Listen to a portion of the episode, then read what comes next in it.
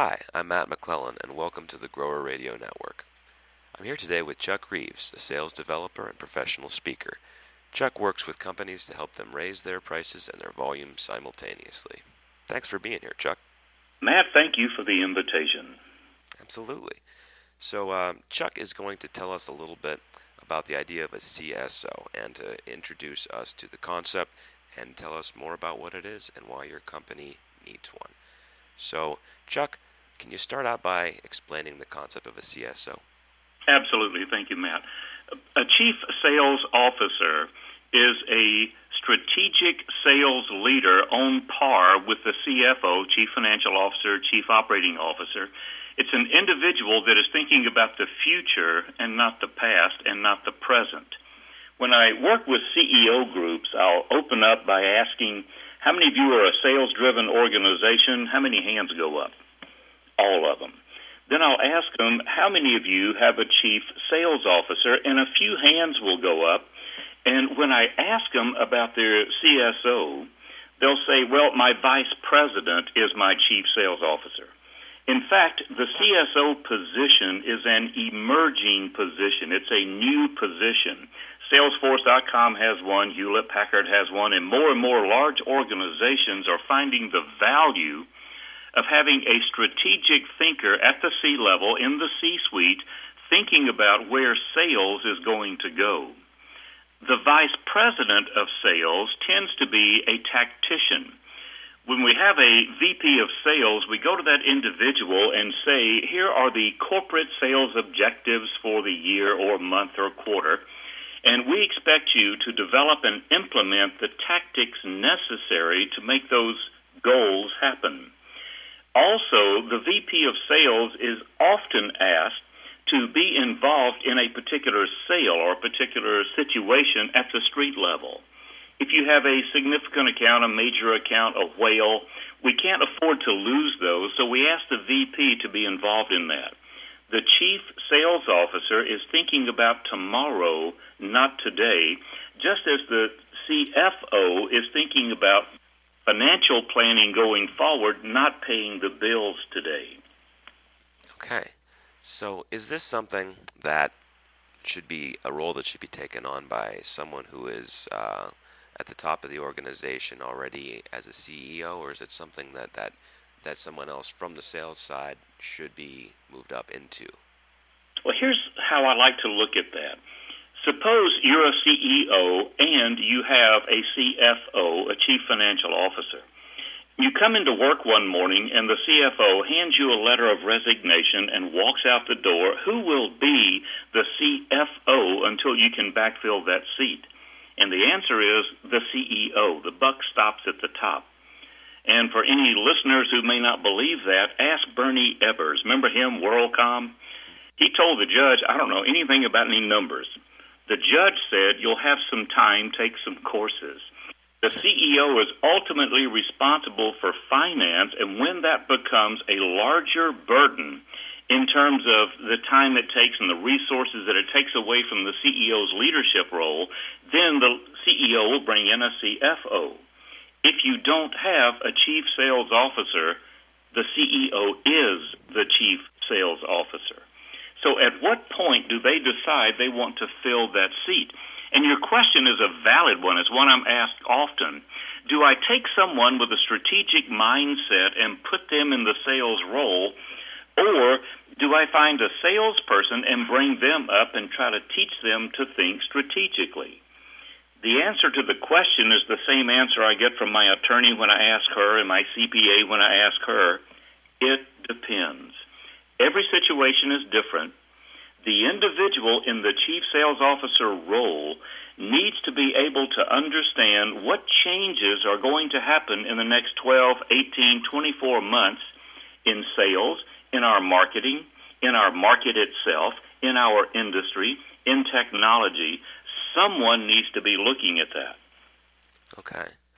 So, how does this work in, in a smaller company? Some something that's uh, you know where they they might not necessarily have all of those titles and more of a mom and pop type company with a uh, with limited amount of people on the C-suite.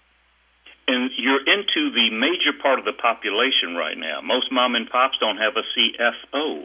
They expect their CPA to give them the advice necessary so that they can function as a CFO. You don't have the position filled, but you do have the function. Every company has a CSO function. Someone is doing it.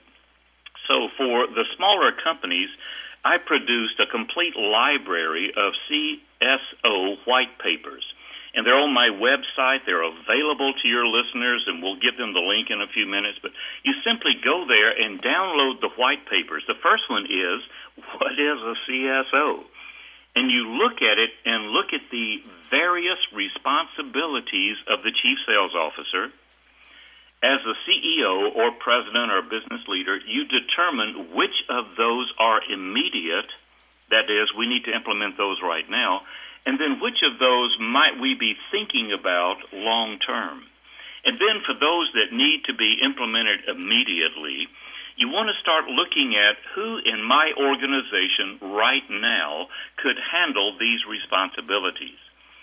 Someone needs to be thinking about the future of sales who in your organization is in the best position to do that right now? Okay. So, what are the benefits of having a representative of the sales staff at the strategic level of the business? The organization is having an off-site strategic planning conference, it's critical. If the organization is not having an off-site strategic planning conference, they need to. This is not a good time event. This is a time when the CEO, the visionary, the ultimate decision maker of the organization, the one who is determining the destination of the organization, goes off site and brings with him or her their executive level, their executive committee. The CEO only asks how questions. They don't ask can we because they already know what needs to be done. So if the CEO knows a new technology is coming, a new process is coming, there's some change coming from government regs that are going to change the ag industry, and we're going to be impacted by that. They know these things are coming, so it's not a are we going to do it or not. It's how can we do it. So they want to be able to ask the chief financial officer, how can we afford this? How can we pay for this? If they have a COO, how do we need to modify our day to day operations in order to accommodate this change? Well, for the salespeople as well. Now that this is coming, how will we capitalize on this in our markets, in our existing clients? What new sales opportunities might this present? So when we look at the strategic level of the organization, the CSO can bring insights to the CEO to help them make better decisions as it relates to revenue generation. Okay, excellent.